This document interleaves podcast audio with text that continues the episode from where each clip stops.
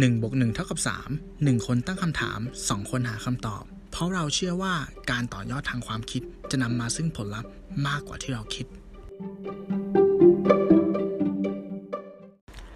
กาเฟอีนจัดเป็นสารกระตุ้นระบบประสาทส่วนกลาง และเมตาบอลิซึมหรือกลไกการเผาผลาญสารอาหารในร่างกาย เพื่อลดความง่วง ความเหนื่อยล้า และจะส่งผลกระตุ้นเส้นประสาท โดยมีการปล่อยโพแทสเซียมและแคลเซียมเข้าสู่เซลล์ประสาท เพิ่มการตื่นตัวของร่างกาย โดยในระบบประสาทกาเฟอีนจะไปกระตุ้นการทำงานของสมองระดับสูง เพื่อเพิ่มความกระปรี้กระเปร่า และทำให้กลไกการคิดรวดเร็วมีสมาธิมากขึ้นหนึ่งบนข้อสามพอดแคสต์ EP ที่ 73 คาเฟ่ hopping สภากาแฟ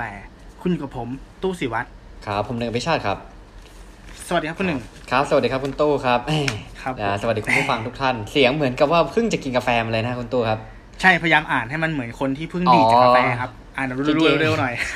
แต่จริงๆเวลาอัดของเราอ่าตอนนี้ประมาณสี่ทุ่มกว่าแล้วนะฮะ ประมาณสี่ทุ่มกว่า โอเคโอเคอะก็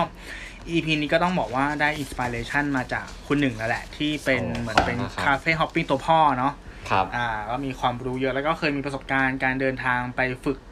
เกี่ยวกับกาแฟที่ออสเตรเลียใช่ไหมครับ ถ้าผมจำไม่ผิด ก็ประมาณนั้นใช่ปะนะครับ แต่ทุกวันนี้ก็ประมาณนั้นบางวันใช่ไหมก็ยังกินกาแฟแคปซูลนะฮะ ครับผมโอเคความง่ายความเออง่ายแล้วคแล้รัวบด้วยความที่ผมมีโอกาสได้มาทำธุรกิจที่มันครับเป็นละกึ่งกึ่งๆร้านกาแฟด้วยครับก็เลยมีความสนใจครับ ก็เลยเอาเรื่องนี้มายกมาคุยกันคำถามแรกก่อนที่จะถามคุณหนึ่งครับสำหรับคุณหนึ่งแล้วอะกาแฟมันคืออะไร มันทำให้คุณนึกถึงอะไรครับ กาแฟครับ กาแฟผมอืมทำให้รู้สึกเหมือนแบบสำหรับผมเหมือนพระอาทิตย์อะอืไม่รู้พูดแล้วมันดูเวอร์ไปแล้วมั้งแต่ว่า ทุกวันนี้คือก่อนที่จะทำอะไรยอมรับเลยตัวเองเนี่ยค่อนข้างติดกาแฟครับ ก็คือว่าถ้าไม่กินอะ คือไอไอในส่วนของระบบกายภาพอะ อาจจะส่วนหนึ่งอืมแต่ไอเรื่องของความรู้สึกอะอืมมันแบบเฮ้ยมันยังตื่นไม่สุดอะเพราะมันยังไม่ได้กินกาแฟอ่าเอใช่ใช่อแล้วผมก็จะเป็นพวกแบบ คือมันจริงๆมันก็เสียนิสัยนะเหมือนกับว่าผมเป็นพวกที่ว่ารู้อยู่แล้วว่าเดี๋ยวอาจจะไปซื้อกาแฟที่ร้านนี้อะแต่บางครั้งคือ ก็ต้องขอกดกาแฟที่ที่พักก่อน ก่อนที่จะออกไปเพราะว่าเฮ้ยเดี๋ยวมันจะต้องขับรถนะ ไม่กินกาแฟอะสักหน่อยไปมาบางวันมันก็เลยอือฮึบ่ายๆมันก็เลยจะเริ่มมึนฮะ เหมือนโอเวอร์โดสก็เคยแบบ Overdose บ่อยเลยแหละอืมซึ่งก็ไม่ดีอืมนะอืมมันจะไม่ดีกับการนอนถ้าเอาจริงๆแล้วนะครับแต่สำหรับผมอะมันเหมือนเป็นการรีเซ็ตอะวันพระอาทิตย์อะเหมือนพระอาทิตย์นะครับอะของคุณตู้นะฮะโอเคโอเคครับเอ่อถ้าถ้าถามผมอะผมก็ครับนิยามมันคล้ายๆกับคุณหนึ่งเลยก็คือเป็นเรื่องครับของ เวลากลางวัน ผมว่าอ่ากาแฟคือตัวแทนของการพบปะสังสรรค์กันในช่วงเวลากลางวันอะครับแล้วเหมือนคนอะจะมาปฏิสัมพันธ์กันช่วงกลางวันอะผ่านร้านครักาบแฟค่อนข้างเยอะไม่ว่าจะเป็นอ่าการคุยงานนัดเจอกันบางทีอย่างนัดเจอเพื่อนเก่าเนี่ยกินข้าวมันก็หนักไปเนาะหรือบางครับเวลามันไม่ใช่เวลาใช่กินข้าวนะอะก็เจอร้านกาแฟง่ายๆอ่าสักหน่อยซึ่งก็จะจะครับตรงข้ามกับตอนกลางคืน ซึ่งตอนกลางคืนน่ะเครื่องดื่มที่เป็นตัวแทนก็คือจะเป็นพวกแอลกอฮอล์ใช่ไหมอ่าแต่กลางวันเนี่ยคือต้องรับกาแฟเลยลื่นเลยแล้วก็อ่าใช่ถ้าพูดถึง ถึงนิยามเชิงสังคมผมว่ากาแฟครับเนี่ยเป็นเป็นวงการที่เข้าเข้าง่ายออกยาก เพราะว่าหนึ่งคือมันเข้าถึงง่าย ราคาถูกหาได้ทั่วไปอ่าสองคือมันมันเป็นสารเสพติดได้ไหมใช้คำนี้ได้ไหมที่ไม่ผิดกฎหมายอะแล้วก็ไม่มีโทผษลด้วยร้ายแรงนะกับร่างกายอย่างชัดเจนใช่ฉะนั้นใช่มันใช่มันหาเหตุผลที่จะออกไปยากมากเลย พอกินแล้วมันติดแล้วอะเนาะเพราะเราเสพติดคาเฟอีนถูกไหมในกาแฟใช่มันทำครับให้แบบเอ่อกระปี้กระเป๋าตื่นตัว บางคนนี่ทำงานไม่ได้เลยนะถ้าไม่ได้กาแฟถูกปะเฮ้ยจริงจริงแบบจริงไหมบางทีช่วงอืมบ่ายช่วงอะไรเงี้ยแล้วอีกคำหนึ่งที่ผมนอกจากเข้าง่ายออกยากแล้วนะฮะ อีกอันหนึ่งตอนนี้เนี่ยผมว่าเข้าถูกออกแพงด้วยครับเออจริง เอจริงอไอเริ่มเข้าถูกกินออกแพงใหม่ๆนี่เออเอาเออแบบว่าใต้ออฟฟิศชิลๆไม่แพงอืมสามสี่สิบบาทกินได้นะฮะทุกวันนี้นี่บางแก้วนี่ เอาดีๆ นี่ร้อยบวกนะอ่าเออ่าอทานกาแฟใช่ฟิลเตอร์ใช่กาแฟแบบเขาเรียกนะ single origin หรืออะไรพวกนี้นะครับ ราคาก็จะครับไปตามคุณภาพไปตามแบบต้นทุนอืมีผลกันนะครับ อ่า ประมาณนี้อืมอืมครับผม โอเคก็อ่าผมอะก็เลยไปหาข้อมูลอืมเกี่ยวกับประวัติศาสตร์ของกาแฟมา ซึ่งครัมับนอาจจะยาวนิดนึงเพราะเหมือนกับว่าอ่ายิ่ยิ่งค้น ยิ่งสนุกนะครับอ่าก็เลยจะจริงมีไทม์ไลน์การเดินทางของกาแฟเนี่ย มาเล่าให้ครับคุณหนึ่งแล้วก็คุณผู้ฟังได้ฟังโอ้กันน่าสนใจนะครับคผรับมครับผม โอเค ขอเชิญพบกับประวัติศาสตร์ของกาแฟครับครับเริ่มต้นผเลยคุณหนึ่งครับมาเริ่มที่ปีคศนะระหว่างห้าร้อยถึงหกร้อยก็คือเลสครัเซบว่าประมาณหนึ่งพันห้าร้อยปีที่แล้ว เป็นอันนั้นคือช่วงเวลาแรกที่โลกรู้จักกับสิ่งที่เรียกว่ากาแฟ อืมครับ อืมทฤษฎีที่เขาพูดถึงกันบ่อย และเป็นที่นิยมที่สุดก็คือ เรื่องของทฤษฎีแพะเต้น เคยได้ยินไหมเอที่อขาบอกว่าเอ้ยว่าจะถามมีเด็กอยู่เลี้ยจริงงหรือแพะเปล่าชาวเอธิโอเปีย ชื่อว่าอ่าคาวดี้อ่าครับเขาก็พาแพะออกไปข้างนอกนี่แหละ ให้มันครับกินหญ้ากินอะไรตามปกติ แล้วอยู่ดีเขาไปสังเกตว่าเฮ้ยทำไมแพะคือที่มันกินเบอร์รี่ จากต้นต้นเนี้ยกินแล้วมันอ่าดูดีดดูกระปี้กระเป๋าวะมันเป็นโลดอ่าเต้นวะครับเขาก็เลยลองเอาไอ้ไอ้ผลตัวเนี้ย เออ ไปกินดู แล้วก็รู้สึกว่าเฮ้ยเออ มันให้กำลังวังชาเว้ย มันทำอ่าให้ไม่ง่วงเว้ย อ่าอืมนั่นก็เป็นครั้งแรกเลยก็คือพันห้าร้อยปีแล้วที่โลกรู้จักสิ่งที่เรียกว่ากาแฟอืมนะครับ ครับ อ่า โอเค ผ่านไปครับ อีกประมาณเกือบเกือบพันปี ครับคริสต์ศักราชที่หนึ่งพันสี่ร้อยอืมอืมไม่ไกลมาก อ่า ตอนเนี้ย กาแฟเนี่ย เริ่มเป็นที่แพร่หลายในประเทศเยเมน ครับ อืม แต่ว่า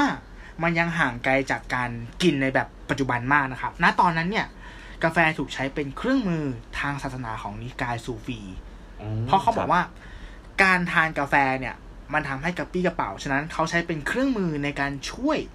ระงับความง่วงระหว่างทำพิธีการตอนกลางคืนโอ้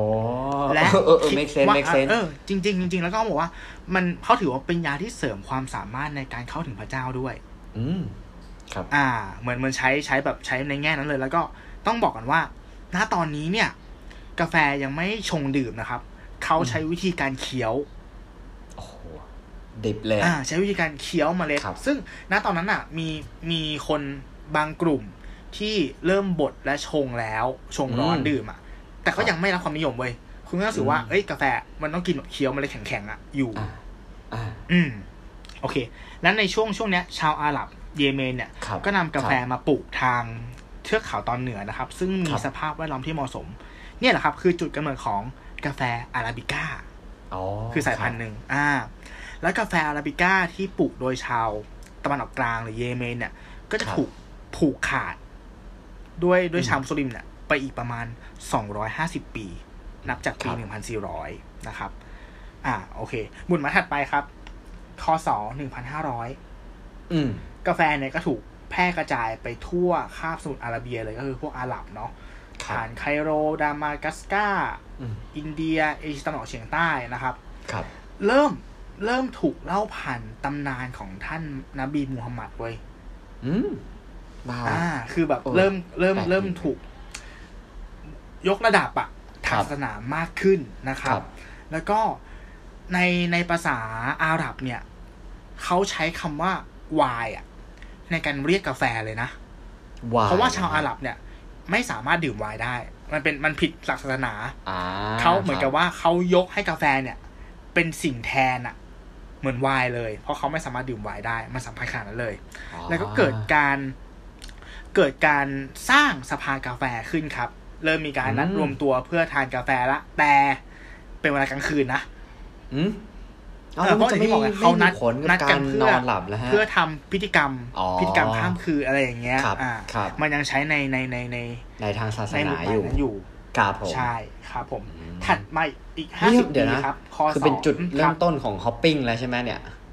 อ่าใช่จุดเริ่มต้นของฮอปปิ้งแบบฮิปสเตอร์ตอนกลางคืนโอ้โหของชาวสุดว่ะมุสลิมในการทำอ่าพิธีทางศาสนาครับ ครับผมโอเคอ่าต่อถัดเลมายอีกห้าสิบปีหนึ่งครับห้าผมห้าศูนย์ เริ่มมีร้านกาแฟเป็นเรื่องเป็นราวละอืมเปิดครับตามเมืองใหญ่ๆของแถบอ่าตะวันออกกลางเนาะมาดัสครับมาดะมาดัสกัสเมกะอิสตันบูลไคโรอืมนะครับครับ อืม แล้วก็ช่วงช่วงเนี้ย มันเป็นจุดกำเนิดของกาแฟที่ชงใส่น้ำร้อนละ เพราะณตอนนั้นอืมมันมีข้อจำกัดหลายอย่างหนึ่งคือ แหล่งน้ำมันยังไม่สะอาด ครับ ดังนั้นการชงกาแฟเนี่ย ต้องต้มน้ำให้เดือดเพื่อฆ่าเชื้ออ่าค อ่ารับคือจะใช้เมล็ดกาแฟเนี่ยไปบดจนละเอียด แล้วก็ต้มให้เดือด ซึ่งอ่ยังไม่มีการใส่น้ำตาล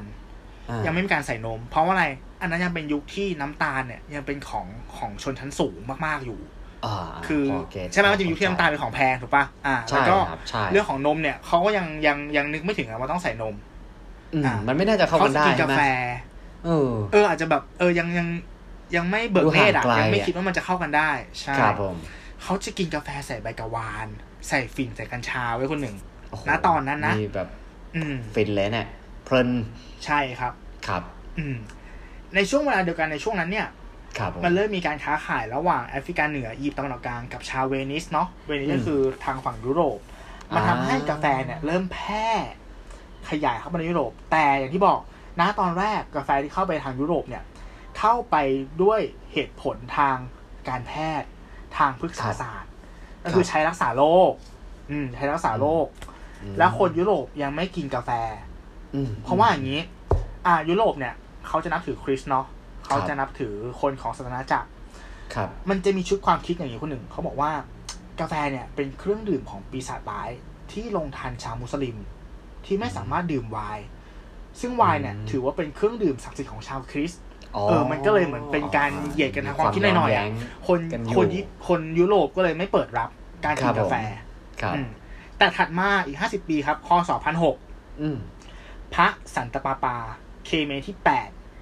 ยอมรับเครื่องดื่มนี้หลังจากได้ลิ้มลองตัวอย่างที่พ่อค้าชาวเวนิส เอามาให้ดื่มครับปิ้งอ่าคือดื่มไม่อร่อยอะเอ้ยอย่าอร่อยอะอ่าก็เลยมีการกำหนดสถานะของกาแฟทำให้กาแฟเนี่ย เริ่มเป็นที่แพร่หลายในยุโรป อ๋อ ครับผมอ่า ครับบุญหมายถัดมาอืมหนึ่งหกสี่ห้าครับหนึ่งหกห้าศูนย์ครับหนึ่งหกหกศูนย์อันนี้คือปีที่ร้านกาแฟแห่งแรกเปิดในอิตาลี อังกฤษอืมและอัมสเตอร์ดัม อ่า เริ่มละเริ่มละเริ่มมีการเริ่มละแพร่ในยุโรปละครับ มันเป็นการเปลี่ยนภาพลักษณ์ของร้านกาแฟนะครับ เหมือนเหมือนการที่มันมาเปิดในในฝั่งยุโรปเนี่ย อาจจะด้วย อ่า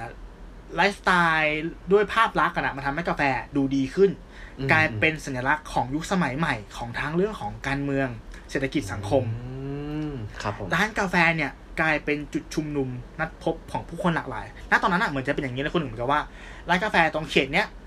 อ่านักธุรกิจจะไปเจอกันนักกาแฟตรงเขตเนี้ยนักการเงินจะไปจะไปเจอกันมันเหมือนเป็นอ่าสถานที่นัดพบของคนแบบในอาชีพเดียวกัน หรือคนที่อาชีพแบบต่างๆกันนะพบเจอกันเพื่อพบปะพูดคุยนะคครัรับบผมและณตอนนั้นเนี่ย เหตุการณ์ใหญ่ ๆ ที่เกิดขึ้นในช่วงนั้นอะ ครับ เกิดโดยมีร้านกาแฟเนี่ย เป็นปูมหลังทั้งหมด ผมจะยกตัวอย่างให้ฟังนะ อย่างเช่นเช่นครับ หนังสือของเซอร์ไอแซคนิวตันครับ นิวตัน ซึ่งกลายเป็นรากฐานของวิทยาศาสตร์ฟิสิกส์สมัยใหม่เนาะ อ่า ครับ อะก็ถูกเขียนโดยการที่เซอร์ไอแซคเนี่ย เขาไปสนทนากับคนในร้านกาแฟเว้ย อืม เออ อ่าหมายถึงว่าไอไอพวกเนื้อหาพวกเนี้ยมันกลั่นกรองจากการที่ไปพูดคุยกับคนต่างๆนานาอย่างเงี้ยอ่าเพื่อถกก็คือเป็นเถียสงภากาแฟคือในหนัเลงสืยอเล่มนี้เกิดจากสภากาแฟ ใช่ถูกต้องอ่าครับอืมหนังสือที่ปฏิวัติระบบการค้าเป็นระบบแบบทุนนิยมของอดัมสมิธครับก็ถูกเรียบเรียงในร้านกาแฟเว้ยอ่าใช่อ่าโอ้การปฏิวัติฝรั่งเศสที่เกิดจากการปลุกระดมของกามิลเดสมูแลงก็นัดกันที่ร้านกาแฟเว้ยอืม เนี่ยมันเหมือนมันมันกลายเป็นเขาเรียกว่าอะไรมันคือจุดนัดพบของปัญญาชนอะอืมในการที่จะทำอะไรที่มันเกิดการเปลี่ยนแปลงเนาะก็ทำที่ร้านกาแฟนะครับ อืม ไม่ใช่อย่างนี้เออจากที่คุณตู้พูดน่ะ มันก็เหมือนกับว่า ร้านกาแฟเนี่ยจริง ๆ แล้ว มันก็อาจจะทำไมทำไมทุกวันนี้อะเราเวลาเราอยากทำงาน เราบางทีเราต้องการสมาธิอะไรเราก็ไปร้านกาแฟ ซึ่งจริงๆเราอาจจะไม่ได้รู้สึกไปเองว่า เอ๊ะฉันจะต้องไปร้านกาแฟแต่ว่า บรรยากาศต่างๆ กลิ่น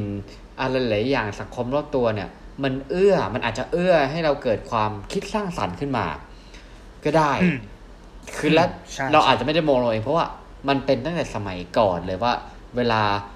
อยู่ในร้านกาแฟคุยคุยๆกันมันอาจจะเกิดแบบอ่าอาห้าโมเมนต์ขึ้นมา โดยที่แบบเราไม่ได้ตั้งตัว เพราะว่าหลายๆอย่างมันกรอบรวมกัน ก็เป็นได้ใช่ปะอืมเออเป็นได้แล้วผมคิดว่ามันเป็นสถานที่ที่ อ่าเหมือนเหมือนถ้าพูดว่าครับ กาแฟมันคือคือการเติมพลังหรืออาเครื่องเติม energy อะใช่ใช่จริงคนที่อยู่ในร้านกาแฟอะมันก็คือคนที่ถูกเติม energy เข้าไปเนาะอ่ามันก็เลยเหมือนจะดีดนะดีมันดมันเจเป็นอกันมันเป็นสถานที่ที่ดูแบบมี energize เนาะมีครับ power ทำให้เรารู้สึกกับพี่กระเป๋าอยากทำงานครับใช่อืมเห็นด้วยเห็นด้วย อืมครับผม โอเคครับ ต่อไปนะครับ ปีคศหนึ่งหกแปดสามครับ คุณเกริกอ่าคอซิสกี้ เจ้าของครับร้านกาแฟในเวียนนาครับ ได้ทำการ disrupt วงการกาแฟอืมโดยการเปลี่ยนการชงแบบ Turkish อ่าการชงแบบอืม Turkish คืออะไร คือการที่ชงกาแฟละเอียดกับน้ำร้อนใช่ไหมคุณหนึ่ง แล้วอืมไม่กรองกากออก กาแฟมันจะเหมือนโคลนใช่ปะมันจะแบบอ่าขมขมแต่ก่อนเขากินกันอย่างนั้นเลยใช่ปะกินอย่างนั้นเลยนี่คือกาแฟ Turkish แต่คุณอ่าเกริกเนี่ยเขากรองกากออกอ๋อแล้วเติมนมกับน้ำผึ้งในกาแฟ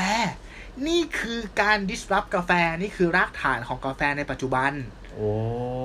อ่ถ้าไม่มีเขาคนนี้การเติมมกับใส่ความหวานใช่ ทุกวันนี้ถูกต้องผมคงกินกากกาแฟอยู่ใช่ไหมฮะ ใช่ครับ มันก็เป็นโอ้โหมันจะเป็นรากฐานของกาแฟเอสเปรสโซ่ขอบเนาะพระกาแฟคุณคาปูชิโน่นะครับกาแฟลาเต้ไม่ใช่งั้นน่าจะขซึ่งมแต่คอว่าใช้แต่ว่าได้เลยอืมใช่ แต่ว่าครับกาแฟ Turkish เนี่ยก็ยังเป็นที่นิยมอยู่ในบางประเทศของตะวันออกกลางนะอ๋อยังมีคนครับกินครับอยู่โอ้แต่ว่าคาเฟอีนมันน่าจะแรงมากเลยนะ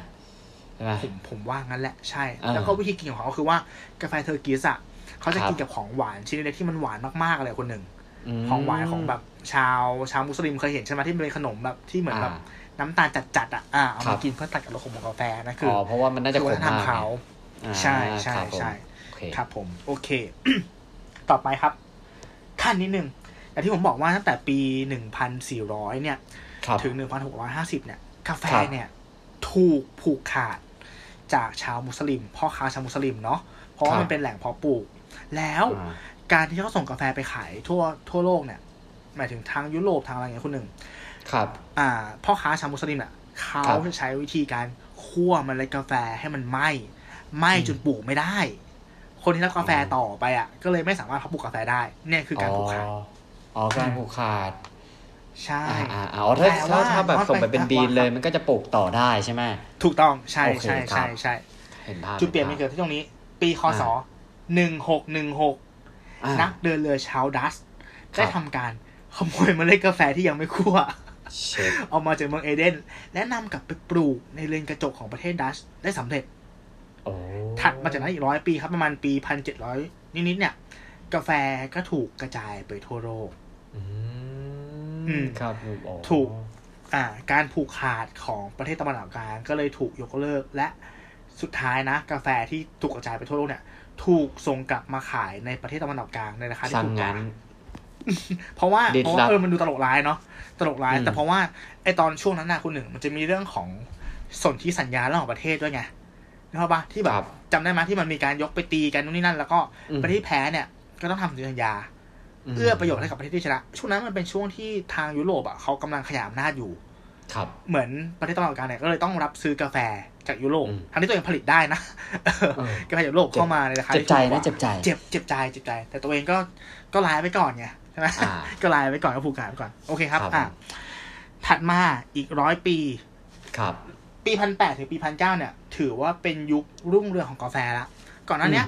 การกินกาแฟเนี่ย มันยังไม่ค่อยพิถีพิถันเท่าไหร่คนหนึ่งเพราะว่าระบบการคมนาคมมันยังไม่ดี ครับ ส่งกาแฟมาทางเรือเนาะใช้เวลาหลายเดือน น้ำทะเลเข้าบ้าง เก็บไว้ใกล้ๆกับเครื่องเทศบ้าง มันเลยทำให้เมล็ดกาแฟเนี่ย มันมันปรุงไงก็ไม่อร่อยอะ อ่าอ่าอ่าจริงเออจริงคนมันก็มีเลยเวลาของมันกินนะครับ อ่าใช่ถูกต้องครับ ในช่วงปีพันแปดถึงพันเก้าเนี่ย มันเกิดอะไรหลายอย่างขึ้น ซึ่งยกระดับวงการกาแฟ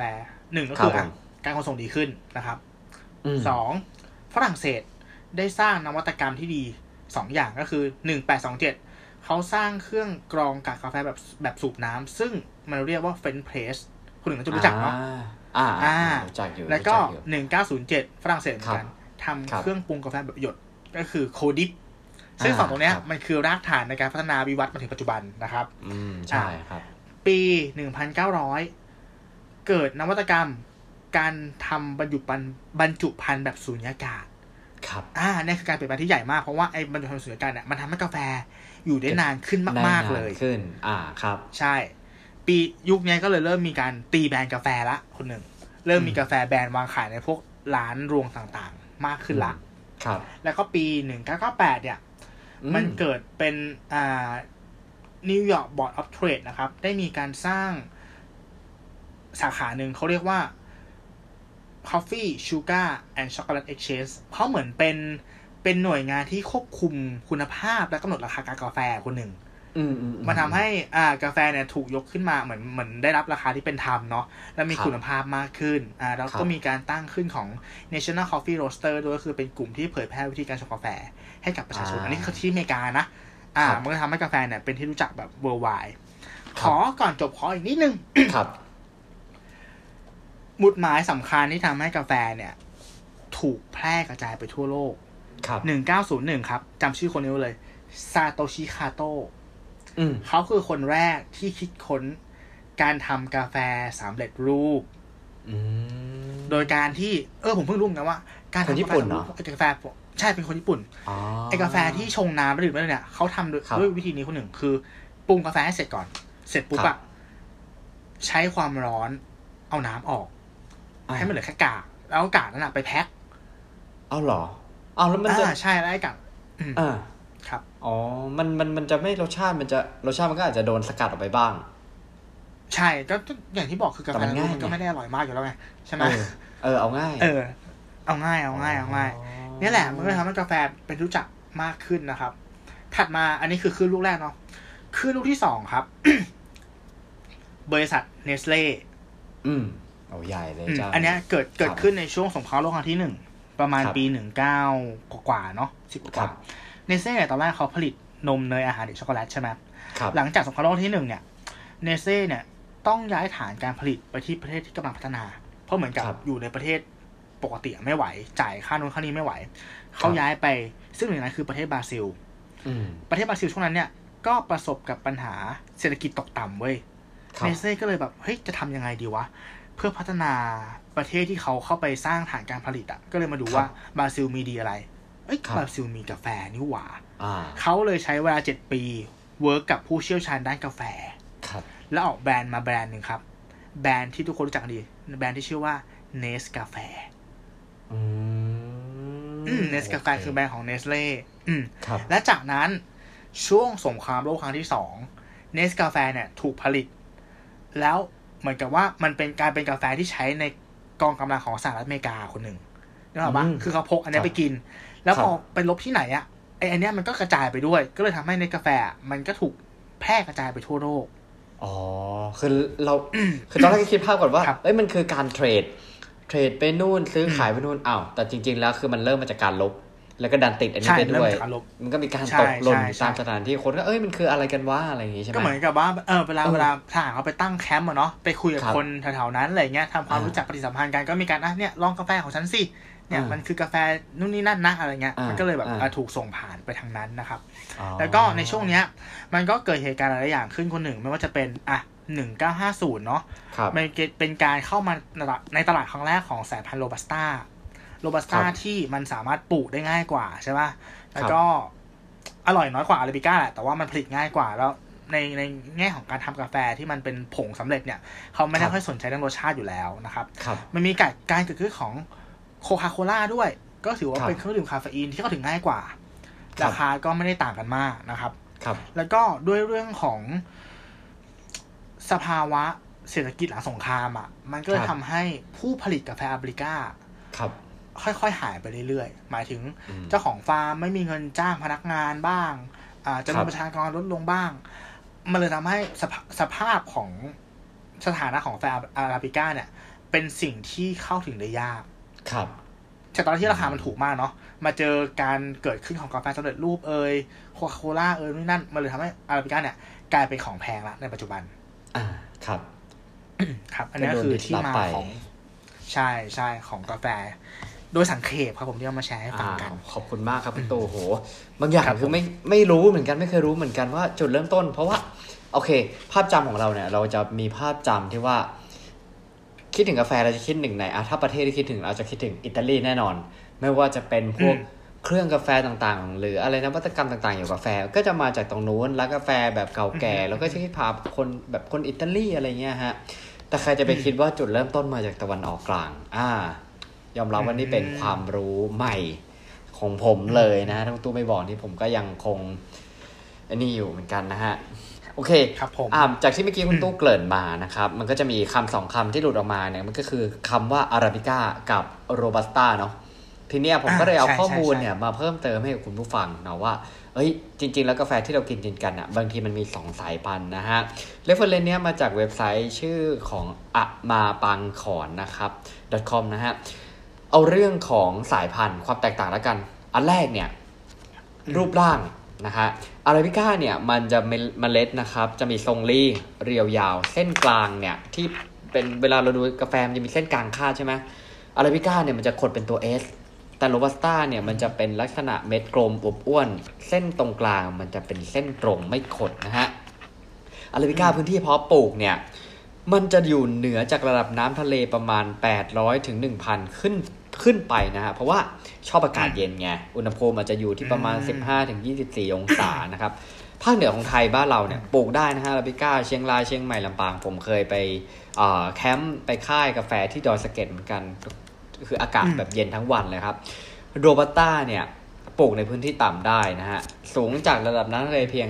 500-600 เมตรก็ได้ชอบอากาศชื้นนะครับ บ้านเราเนี่ยปลูกได้ จะอยู่ทางภาคใต้นะฮะ เช่นชุมพรระนองสุราษฎร์อะอันนั้นจะเป็นโรบัสต้า ผลผลิตการบำรุงดูแลและปริมาณคาเฟอีนนะฮะอาราบิก้าเนี่ยผลผลิตต่อตันเนี่ยมันจะน้อยกว่า มันเลยมีราคาแพงกว่า ดูแลก็ยากแมลงกวนก็เยอะ เออ แล้วก็เออเป็นกาแฟที่มีคาเฟอีนน้อยปริมาณของคาเฟอีนไม่ถึง 2%ครับโรบัสต้าเนี่ยเข้มแน่นอน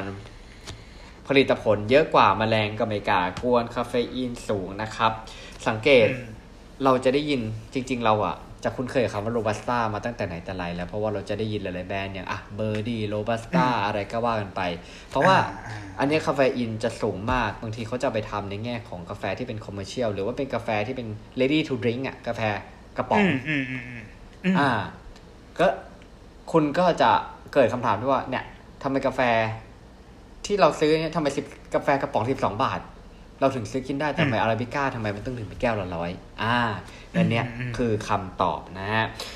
กลิ่นและรสชาติอันนี้ดีกว่าอาราบิก้าเนี่ยครับมีความหอมระมุนรสชาตินุ่มนวลให้กลิ่นหอมนะฮะทำให้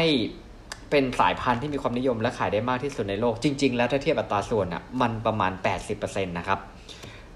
ของกาแฟที่ขายทั้งหมดอาริก้าเนี่ยจะมีความอะซิดิตี้หรือความเป็นกรดมากจะทำให้เกิดรสเปรี้ยวชัดเจน แต่โรบัสต้าเนี่ยถ้าเทียบแล้วนะครับ จะมีความเข้มข้น ความขมกลิ่นจะออกไปทางฉุนไม่ค่อยมีรสเปรี้ยวคือ ถ้าเกิดเรากินกาแฟกระป๋องก็คือ เน้นขอแค่กลิ่นพอ ที่เหลือเนี่ยคุณอาจจะได้เป็นรสของน้ำและน้ำตาลแทนหรืออาจจะเป็นนมหรือนมข้นแทนนะครับ เนี่ย อันนี้คือความต่างนะฮะเออแล้วผมขอข อเสริมเรื่อง specialty เลยได้ไหมได้ได้ได้ได้พูดได้เลยพูดเลย ได้ครับ เพราะว่าตอนนี้เนี่ย พอเรามาพูดถึงในส่วนของอาราบิก้านะฮะอาราบัสตาภาพจำคุณผู้ฟังก็น่าจะเคลียร์กันแล้วว่ามันเป็นยังไง ทีนี้ข้อมูลเนี้ยผมเอามาเพิ่มเติมมาจากเว็บไซต์ coffeepressthailand.com นะครับ ต้องขอขอบคุณมันนะที่นี้ specialty coffee คืออะไร ก็อย่างตามคำนะฮะ ก็คือ specialty เนี่ยก็คือแปล special คือกาแฟพิเศษนะครับ ซึ่งจริง ๆ แล้วเนี่ยเขาวัดกันตั้งแต่เมล็ดกาแฟ จนถึงโปรเซสกระบวนการคือวัด เรียกได้ว่าวัดแม่งทุกอย่างเลยนะฮะ คือเอ่อเมล็ดกาแฟที่เป็น specialty เนี่ย ต้องเป็นเมล็ดที่ชงออกมาแล้วผ่านกระบวนการการคัดคั่วบดกลั่นชนชง จนได้กาแฟที่มีรสชาติดี และได้การรับรอง ว่ามีคุณภาพจากนักชิมที่มีความเชี่ยวชาญนะฮะ นักชิมเนี่ยเวลาเขาเรียกเขาจะเรียกว่า cupper หรือว่าเราจะได้ยินคำว่า Q grader นั่นเองนะครับนะโดย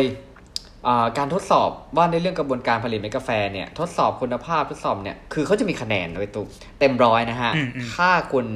จะดูว่าเป็น specialty coffee เนี่ย คะแนนเนี่ยจะมากกว่า 80 คะแนน อ่าเออมันก็จะมีความพรีเมียมบางทีราคาก็อาจจะสูงนะครับ ซึ่ง มันก็จะต่างจาก commercial grade ที่ขายตามห้างทั่วไป แต่ว่าไม่ไม่คือส่วนไม่ใช่ว่าอาจจะไม่มี specialty แต่ว่าในห้างมันอาจจะหาได้ยากกว่านะฮะเกณฑ์อะเขามีสิบอย่างนะฮะ ไม่ใช่เล่น ๆ นะครับ specialty coffee เนี่ยอะแต่ปอลอต้องบอกก่อนเพราะว่าจริง ๆ แล้วอะไอ้คำว่า specialty เนี่ยเราก็ต้องบอกเพื่อความเคลียร์นะ เพราะบางทีเนี่ย เห็นบางที่หรืออะไร เอาคำเนี้ยไปตั้งเป็นชื่อร้าน แต่จริง ๆ แล้วในร้านน่ะเขาอ่านไปจะไม่จำเป็นว่าเขาจะขายเป็นกาแฟ specialty ก็ได้ เออใช่ไหมฮะทีนี้เราลองมาดูความหมายว่าเกรดที่เขาวัดกันนะครับ มันมีอะไรบ้างสิบอันอันแรกเนี่ยเป็น fragranceอารมานะครับเขาบอกว่าเป็นความรู้สึกถึงกลิ่นหอมลองจินตนาการว่าเรากำลังซิปกาแฟแล้วกันนะ ถึงกลิ่นหอมของผงบดผงกาแฟที่มันถูกบดออกมาใหม่ ๆ และกลิ่นหอมที่ระเหยเมื่อเราเทน้ำร้อนลงยังผงกาแฟนะฮะ อันนี้คือแบบแรก อันที่สองเนี่ยที่จะเอามา ประมวลคะแนนต่อเนี่ยก็คือว่าเฟรเวอร์ครับ ความรู้สึกถึงกลิ่นรสสัมผัสของกาแฟ อันที่สาม after taste นะฮะ เป็นความยาวนานในความรู้สึกเชิงคุณภาพของกลิ่นรสที่ยังคงคุกกรุ่นอยู่ในลมหายใจ ก็เลยเป็นที่มาของ after taste acidity นะฮะ ลักษณะความเป็นกรดของกาแฟก็คือมันจะมีความเปรี้ยวส่วนใหญ่มันจะเป็นนิยามความเปรี้ยวมากกว่า body นะฮะ อันที่ห้า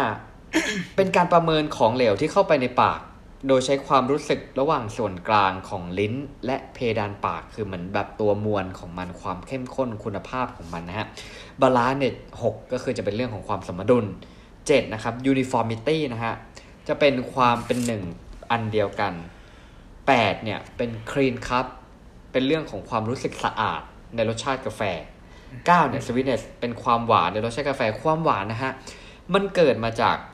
แป้งที่ถูกกระตุ้นด้วยความร้อนจากน้ำร้อนจนมันกลายเป็นน้ำตาล สังเกตว่ากาแฟบางตัวดีๆ บางตัวนะครับ เราเนี่ยไม่จำเป็นต้องใส่น้ำตาล แต่เราก็รู้สึกได้ถึงความหวานจากตัวกาแฟมันเอง อันที่สิบนะฮะคือ overall ก็คือว่าโดยรวม10ข้อนี้รวมกันจะมี10คะแนน เอ้ยมีร้อยคะแนนนะฮะ ต้องได้80คะแนนถึงจะนับเป็น specialty coffee คือเออ เราแบบคะแนนเหล่านี้มันตรวจสอบย้อนหลังได้ จะเห็นได้ว่าการที่จะเป็น special เนี่ยมันค่อนข้างที่จะสตริกมากๆนะครับ ทีนี้เรามาดูบ้างดีกว่าว่าในไทยเนี่ยกระแสมันเป็นยังไง ผมว่าตอนนี้เนี่ยในสายตาของตัวผมเองผมรู้สึกว่า เฮ้ย บ้านเราเนี่ยการยอมรับใน specialty coffee เนี่ยมันมันได้เทรนด์มันค่อนข้างดีแล้วฮะ แต่ก่อนเนี่ยเราอาจจะรู้สึกว่าซื้อกาแฟแก้วละร้อย ถ้าเทียบกับกาแฟคุณภาพดีๆเนี่ยโอ้โห ยากนะ แพงกว่าข้าวอะ่ะอืมใช่ซื้อข้าวกะเพราได้สองจานนะฮะ ในปี 2019 ครับ Specialty Coffee เนี่ย ในประเทศไทยมีมูลค่าประมาณ 2,000 ล้านบาท ถือว่าเยอะมากนะฮะ แต่ว่ามันคิดเป็นประมาณ 10%ของมูลค่ากาแฟคั่วบดนะครับ และก็ค่อยๆ เติบโตอย่างต่อเนื่อง คือตอนนี้มีเกษตรกรไทยนะครับที่ทำสายฟันสายโทนฮะสายพันธุ์กาแฟสายพันธุ์ดีๆ ป้อนตลาดมากขึ้น คือแม้ว่าเวียดนามหรืออินโดเนี่ยจะมีการเพาะปลูกมากกว่าค่าแรงต่ำกว่า แต่ว่าประเทศไทยเราเนี่ยถ้าไปเทียบแล้วน่ะเชิงมีคุณภาพมากกว่าปริมาณฮะคืออย่างเช่นเราอาจจะรู้จักอย่างแหล่งเพาะปลูกระดับโลกที่เช่น ดอยช้างก็แข่งขันได้ หรือว่าเราเชื่อแบบอาขาอาม่าเราอาจจะเคยได้ยินไปชนะ อย่างล่าสุดนะครับปี 2020 จริง ๆ งานกาแฟเพิ่งจะจัดไปเมื่อต้นตุลานี่เองนะครับที่ผ่านมา ยอด คือเขามีการจัดประมูลกาแฟด้วย รอบนี้จะจัดทางออนไลน์ก็คืออปีเนี้ยยอดประมูลกาแฟเนี่ย มันอยู่ราวประมาณสามล้านบาท อืมนะครับผม อืมอ่า แล้วผมจะเอาเรื่องหนึ่งมาเล่าสู่กันฟัง ซึ่งผมรู้สึกว่าค่อนข้างว้าวเหมือนกันนะฮะ กาแฟไทยครับผม ผ่านกระบวนการ wash process เดี๋ยวผมไว้ผมมาเล่าให้ฟังว่าไอ้ process พวกนี้มันต่างกันยังไง wash process นะฮะอืมมาจากไร่ของคุณบรรลบ อ่านะฮะจะอยู่ที่ อำเภอดอยกระดอยสะเก็ดเชียงใหม่นะครับ เชื่อหรือไม่ฮะว่ากาแฟไทยเนี่ยได้รับการประมูลไปอ่าฟังดีนะฮะ อันดับที่หนึ่งเนาะครับ กิโลหนึ่งน่ะสองหมื่นเจ็ดพันสองร้อยสิบบาทโอ้อืมกิโลหนึ่งนะฮะอืมเออซึ่งว่ากาแฟน่าชื่นไทชยมเนี่ย ไม่ธรรมดานะ เออมแล้วคะแนนเนี่ยครับคัพปิ้งเกรดเนี่ยคะแนนเนี่ยอยู่ที่ประมาณแปดสิบแปดจุดแปดศูนย์คะแนนครับ อืมเอโอ้อถือว่าเยอะมากเลยใช่ไหมฮะ เยอะเยอะตอนแรกรู้แล้วแบบว่าโอ้โหไม่ธรรมดาไม่ธรรมดานะฮะ นี่อะก็จะเป็นเนี่ยแหละครับ เป็นข้อมูลเกี่ยวกับ specialty coffee ครับผม ครับผม โอเคอืมก็ผมขอเสริมในในพาร์ทในการที่ผมรู้อะเนาะเอามาครัเอาบมาช่วยเพิ่มข้อมูลเข้าไป ครับ คนคนไทยเรา ถือว่าถือว่าเรื่องเนี้ยมันก็มันก็กำลังเติบโตขึ้นเรื่อยๆ แต่ว่าเราก็ยังเห็นได้ว่าจะมีคนที่ไม่เข้าใจอยู่เยอะ อย่างเช่นที่ผมทำร้านกาแฟเนี่ยที่ผมเจอก็คือว่าครับจะมีคนรู้สึกไม่คุ้นเคยกับกาแฟเปรี้ยว อ่าเออใช่ใช่ก็คือใช่กาแฟต้องต้องขม ต้องขมถึงจะเป็นกาแฟต้องขมสิครับเปรี้ยวแล้วมันจะเป็นกาแฟได้อย่างไรเนาะแล้วก็อ่ายัยังมีคนที่บอกว่าเฮ้ย กาแฟแก้วร้อยกว่าบาทเฮ้ยกาแฟดิบแก้วละห้าร้อยกว่าบาทมันคือบ้าอะไรวะเออสามสิบบาทก็เออกินได้เหมือนกันอะ กินแล้วก็ตื่นเหมือนกันอะอ่าใช่ปะอ่า ใช่ใช่ก็คือก็จะมีกลุ่มในความรู้สึกของเรานะอืมเรารู้สึกว่าอย่างนี้ การการที่คุณกินกาแฟ special ดีๆอะกับอืมการที่คุณกินกาแฟแก้วละสามสิบาทอะครับถ้าเราไปเทียบให้เข้าใจง่ายๆ มันคือการกินเนื้อเว้ยมันคือการกินสเต็กดีอ่ๆกับการกินผัดกะเพราอะอ่ามันไม่เหมือนกันนะอ่ามัมันไม่เหมือนกัน คือไอ้ความรู้สึกที่เราได้กินกาแฟดีๆ แก้วหนึ่งที่ผ่านการชงแบบ pour over นะ คือการชงโดยการที่ เอาน้ำร้อนราดผ่านใช่ไหมคนหนึ่ง ซึ่งครับมันก็จะมีวิธีการของมันนั่นแหละว่าจะครับอ่าราดน้ำกี่รอบราดครับสี่รอบรอบแรกเพื่อดึงรสดึงรสหวาน ดึงรสเปรี้ยว ดึงรสขมอะไรเงี้ยออกมา ดึงกลิ่นออกมาใช่ไหมครับ ครับ แล้วรสชาติที่ได้อะจากเมล็ดกาแฟครับที่แตกต่างกันอะ ด้วยวิธีการเดียวกันอะอืมไอ้รสที่ได้ตรงนั้นอะแม่งคือความมหัศจรรย์ของธรรมชาตินะเว้ยามันคือใช่รสใช่ที่มาจากธรรมชาติร้อยเปอร์เซ็นต์อะ ไม่เหมือนกับอืมการที่คุณกินสเต็กที่มันมันมันปรุงแค่ใส่เกลือ แล้วก็ครับย่างแค่นั้นอะอยู่ที่ว่าอืมย่างดิบย่างสุกแค่ไหน แต่รสชาติที่ได้แบบเฮ้ยมันแตกต่างมากบนครับถุงกาแฟเนี่ย กาแฟ special เนาะมันจะมีข้อมูลบอกอันแรกเลยคืออะเป็น origin ว่ามาจากไหนใช่ไหมมาจากประเทศอะไรจากเมืองอะไร ซึ่งเท่าที่เรารู้กันดีก็คือว่าถ้าจะเป็นจากฝั่งพวกแอฟริกาอย่างเงี้ยเขาจะเด่นเรื่องความเป็นผลไม้ใช่ไหมครับอ่าความ fruity เปรี้ยวความ fruity ครับอะถ้าครับเป็นลาตินอเมริกาเป็นเรื่องของความเป็นช็อกโกแลตความเป็นนัตตี้ nutty เนาะหรือใช่กาแฟไทยกาแฟไทยมันก็จะแบบว่ามีความไม้ไม้มีฟอเรสต์มีความเป็นดินดินๆใช่ไหมครับเนี่ยใช่มันคือรสชาติที่เป็นเทสโน e ที่อยู่ที่ที่แหล่งเพาะปลูกของมันครับสองก็คือเรื่องของ attitude เออผมเพิ่งก็รู้เหมือนกันว่า attitude ยิ่งสูงมันดียังไง มันดีที่ว่า attitude สูงเนี่ย ออกซิเจนมันน้อย ออกซิเจนน้อยอ่าทำให้กาแฟสุกช้า เพราะกาแฟสุกช้ามันแปลว่ากาแฟเขามีเวลาในการเพาะบ่มตัวเองเว้ย ให้รสชาติมันเข้มข้นมันดียิ่งขึ้น นี่ก็ใช่คือเหตุผลที่มันแพงเพราะมันสุกช้า มันต้องใช่ต่อสู้กับกับกับแมสลภางพอากาศกับพวกสแมภาพลอางกาศกาแฟอ่ดีๆเขาก็แบบไม่ใช้สารไม่ไม่ใช้นี่เนาะอะไรนะ พวกสารเคมีเพราะมันทำให้รสรสกาแฟเสียถูกปะครับถูกไหมอ่าอืมด้วยใช่ใช่ไหมครับ แล้วก็มีเรื่องของ อ่า tasting notes เนาะไอ้พวกอืมกาแฟดีๆเนี่ย มันจะเขียน taste note บนกาแฟว่าแบบ มันจะคล้ายกับนู่นนี่นั่นเป็นแบบครับบคล้ายผลไม้สิบอย่างเงี้ยถ้าผมอ่านผมตลกนะคนหนึ่ง แต่พอผมได้อืมกินอะเอ้ยเรารู้สึกเลยว่าไอ้ความเปรี้ยวที่มันเข้ามา ครับ มันเป็นความเปรี้ยวของการ mix ของที่เขาพูดบนบนบนบนฉลากจริง ๆ เว้ยอืมมันคือรสชาติที่มันซับซ้อนมัน complexity มากๆอะอืมรู้สึกว่าอืมโห มันมันเป็นสารคนละอย่างอะ คือถ้าใช่คุณใช่จะมันกินเหมือนกาเป็นแฟวิทยาศาสตร์ กับเออศิลป์เข้าด้วยกัน ศิลปศาสตร์เออครับถ้าคุณจะกินกาแฟใส่นม อืมใส่นมข้นหวาน ครับ คุณใช้กาแฟอะไรก็ได้ ซึ่งมันไม่ผิดนะ มันคือการอ่าทำกะเพราอะ คุณใช้เนื้ออ่าเกรดไหนก็ได้ คุณแค่ปรุงมันให้อร่อยมันก็เป็นกะเพราที่ดีได้อืมแต่การที่คุณจะกินสเต็กอะอืมคุณใช้เนื้อตลาดไม่ได้เว้ยอืมมันต้องเป็นเนื้อแบบเนี้ย ที่มันใส่แค่เกลืออืมที่มันชงแค่น้ำร้อนอะครับแล้วแม่งในรสชาติที่แบบ ที่คุณไม่สามารถคิดได้เลยว่า นี่คือรสชาติที่มัน มันไม่ได้ผ่านการปรุงแต่งเลยเหรอวะอืมเออแม่งมันใช่คืออีกโลกหนึ่งจริงๆฉันเออเราอย่าไปเปรียบเทียบว่ามันไม่ใช่แอปเปิลทูแอปเปิลเนาะมันคืออะไรอืมที่มันแตกต่างกัน มันคือกาแฟเหมือนกัน อ่า แต่มันมันมันไม่เหมือนมักันนก็เว้ยมีหลายรูเอปอแบฉันบต้องต้องเปลี่ยน mindset ใช่อ่าใช่ใช่ใช่ใช่ผมว่ามันเป็นเรื่องอืมของเรื่องของ mindset หรือเรื่องของแบบ เอ่อผมว่าพวกเรื่องพวกนี้มันอาจจะต้องแบบ เรื่องของ mindset เรื่องอะไรเงี้ยมันก็จะเป็นเรื่องของเวลานะฮะอืมเออมากกว่าว่าแบบค่อยๆว่าแบบเปลี่ยนความคิดเปลี่ยนอะไรไปเรื่อยๆ เพราะว่าเหมือนด้วยด้วยหลาย ๆ อย่างที่หลอมรวมกันทำให้เรารู้สึกว่ากาแฟเท่ากับขมอืมอ่าใช่ไหมทุกวันนี้บางทีผมดริบกาแฟกินเองที่บ้านเนี่ย แล้วบางทีอืมให้คนที่บ้านชิมอะฮะเขาก็จะทำหน้าแบบแยงๆ อืมอืมเพราะว่ากาแฟ drip อะครับ มันจะคือต้องบอกอย่างนี้ก่อนว่า กาแฟเท่ากับผลไม้ อ่างั้นถ้าเกิดว่าอืมเท่ากับผลไม้เนี่ยมันก็จะสามารถมีรสชาติเปรี้ยวรสชาติหวานรสชาติอะไรได้เหมือนกัน แล้วก็ถ้าบางทีเราทำเนี่ย แบบสมมุติเรา pour over เรา drip อะไรเงี้ยครับ มันจะได้ความรู้สึกเหมือนเรากินชาแบบมันก็คือชาผลไม้อืมมันจะไม่ได้แบบแบบเข้มปัดหรืออะไรเงี้ยแต่ทีทั้งนี้ทั้งนั้นเนี่ยผมว่าเรื่อง เรื่องของความชื่นชอบเรื่องของรสนิยมเนี้ย มันก็มันก็เป็นเรื่องส่วนบุคคลเนาะมันก็คงไม่มีใครถูก ไม่มีใครผิดแหละอืมทั้งนี้ทั้งนั้นนะครับใช่ก็ต้องบอกไว้ก่อนใช่ประมาณนี้นะครับผมนั่นแหละ ก็อะ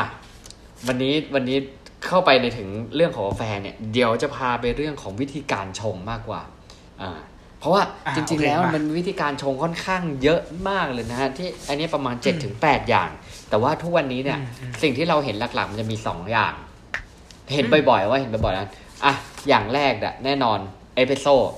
ถ้าเอสเปรสโซนี่ก็คือว่าเวลาที่คุณไปตามร้านได้เป็นเครื่อง คือเอสเปรสโซก็คือมันเป็นเครื่องที่มันใช้แรงดันน้ำนะฮะกดกาแฟที่เราบดใช้แรงอัดไอ้น้ำเพื่อผ่านเมล็ดกาแฟที่คั่วบดแต่มันจะต้องบดละเอียดนะฮะคือ มันจะได้ค่อนข้างได้รับความนิยมคือ รสชาติกาแฟที่มันออกมาเนี่ยมันจะเข้มข้นหนักแน่นต่างจากกาแฟที่แบบเป็นการ drip ละกันนะครับ อันเนี้ยอันเนี้ยเขาเรียกว่าเอสเปรสโซ่มาที่สองที่เห็นก็คือเป็นเรื่องของการ drip บางคนอาจจะเรียกฟิลเตอร์ บางคนอาจจะเรียก pour over นะฮะ ถ้าที่ร้านเขาก็จะบอกว่าเป็นโซน slow bar อะไรก็ว่ากันไปนะฮะ มันจะเป็นการชงกาแฟผ่านกระดาษกรอง โดยให้น้ำร้อนเนี่ย ค่อยๆ หยดไหลผ่านกาแฟผ่านกระดาษกรองไป ลงไปยังภาชนะที่รองรับ ซึ่งอันนี้มันเป็นเรื่องของศาสตร์และศิลป์นะว่า อุณหภูมิน้ำต้องประมาณไหนนะครับ ความเร็วในการเทน้ำเอ่อวันที่กาแฟคั่วเออเออ ทุกอย่างแม่งมีปัจจัยประกอบกันหมดเลยนะฮะ แล้วก็ใช่ความเขาเรียกนะกลายไซส์ก็คือว่าเป็นความละเอียดความละในเอียดการใช่ไหมบดอ่า ความละเอียดเนี่ยจะน้อยกว่าตัวที่เป็นเอสเปรสโซ่นะฮะสำหรับวิธีนี้อืมวิธีสามฮะเฟนเพรสเฟนเพรสนี่เหมือนคุณตู้พูดไปเหมือนกัน ในตอนอืมประวัตินะฮะ ซึ่งมันก็ตรงๆเลยก็คือว่าเป็นการชงกาแฟแบบกดนะฮะ ใช้แค่น้ำกับกาแฟบดโดยตรง คืออ่าเอาไว้งี้ดีกว่า ถ้าให้จินตนาการเนี่ย ที่ผมเห็นรูปของเฟรนเพสมันจะเป็นประมาณว่ามันจะเป็นเหมือนเวลาคุณเห็นกาน้ำชานะครับ การทำชาที่มันมีที่กดจากด้านบนอะอืมอืมเคยเห็นไหมเออ แล้วใช่เหมือนเรากดกากกาแฟไว้ด้านล่าง ให้น้ำอะมันอืมเหมือนแช่ตัวกับกาแฟอยู่ประมาณสี่นาที แล้วค่อยเทออกมา เอออืมแต่ว่าอืมกากมันจะไม่ออกมาเพราะมันโดนไอ้แท่นนั้นอะ กันอยู่ มันก็จะมีแต่น้ำออกมา อะ อันเนี้ย French press ใช่ใช่ถัดมา press เหมือนกันแต่เป็น aeropress aeropress เนี่ยอืมมันเป็นวิธีการที่ถ้าคุณ search คุณจะเจอเลย มันจะเป็นกระบอก มันจะเป็นกระบอกที่ที่ให้เรากด จากด้านบน ซึ่งอันนี้มันมีการแข่งขันอย่างเป็นทางการด้วยนะคุณตู้ครับ แบบว่าใครจะสามารถทำมาเพราะว่ามันเป็นเรื่องของความแรงในการกด ความสม่ำเสมอในการกดท่าในการกดหรืออะไรเงี้ยอืมโดยทำให้ไออุปกรณ์ที่มันเป็นแท่งแบบสองแท่งที่มันเป็นแบบเหมือนคิดถึงนี้ดีกว่า หลอดฉีดยา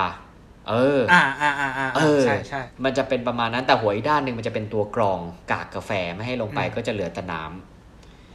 นะครับ อันนี้คือ Aeropress อันต่อไปนะฮะ Mocha Pot ครับ Mocha Pot เนี่ยเป็นหม้อต้มสไตล์อิตาเลียนนะครับ อาจจะคือถ้าเสิร์ชก็จะเจอรูปก็จะคุณอ๋อนี่คือ Mocha Pot คือมันจะแบ่งเป็น 3 ส่วนฮะ มันจะมีหม้อใส่น้ำมีกรวยใส่กาแฟ แล้วก็มีตัวกาด้านบนนะฮะ วิธีการเนี่ยก็ประมาณว่าใส่น้ำลงไปในหม้อให้ถึงขีด แล้วก็ใส่ใส่กรวยกาแฟลงไป แล้วค่อยใส่กาแฟ แล้วจึงปิดฝา เอาอันเนี้ยไปต้มบนเตาแก๊สนะฮะ เมื่อถึงจุดหนึ่งอะน้ำในหม้อมันจะร้อน ได้ที่ไอ้น้ำเนี่ยจะดันพุ่งขึ้นมาผ่านกาแฟนะเมื่อเราปิดไฟปุ๊บน้ำกาแฟที่เหลือก็จะดันขึ้นมาอยู่ที่กาด้านบน ก็จะเป็นวิธีการเสร็จโดยการอันนี้โมกาพอตอืมและต่อไปเป็นวิธีการเขาเรียกว่าไซฟอน อันนี้ผมแบบว่าแม่งโคตรวิทยาศาสตร์เลยนะฮะอ่ถ้าใช่รูปใช่ที่เห็นน่ะไซฟอนเนี่ยมันจะเป็นเหมือนหลอดทดลองนะคุณผู้ฟังครับอืม แต่มันเท่นะผมว่ามันเท่มีเพื่อนผมทำเป็นด้วย ผมแบบโอ้โหโคตรเท่เลยอืมอืมมันเป็นวิธีการชงแบบสุญญากาศนะฮะ ประวัติเนี่ย จริง ๆ มันมันไม่ได้ใหม่นะฮะ ถูกคิดค้นตั้งแต่ปีคริสต์ศักราช1840 แต่หลังจากนั้นเนี่ย มาอีกร้อยกว่าปีอากิระโคโนะคนญี่ปุ่นอีกแล้วนะฮะ ได้คิดค้นการดัดแปลงกรรมวิธีเดิมให้มันมีรูปแบบที่มันสมัยใหม่มากขึ้น เพื่อได้รสชาติกาแฟที่มันดีมากขึ้นนะครับ อันนี้วิธีคร่าวๆ ที่จะการภาพตามเนี่ยเหมือนวิทยาศาสตร์เลย ก็คือว่ามันจะเป็นโดมก้อนๆข้างล่างกลมๆนะครับ ก็คือว่าแล้วมันจะมีหลอดด้านบนอีกอันหนึ่งเราจะใส่กาแฟที่หม้อด้านบน โดยที่ตัวกรองอะจะอยู่เพื่อไม่ให้ผงกาแฟเนี่ยลงไปอ่าโดนน้ำด้านล่างที่มันเป็นเป็นกระป๋องกลมๆอยู่นะครับ แล้วเราก็ใส่หม้อในกระป๋องด้านล่างนะฮะปิดฝาหม้อด้านด้านบนที่ใส่กาแฟไว้ แล้วเราจุดไฟให้ให้น้ำข้างล่างเนี่ยมันเดือด พอมันเดือดนะฮะน้ำมันจะถูกดันขึ้นไปข้างบน เมื่อถึงเวลาก็ได้ดับไฟ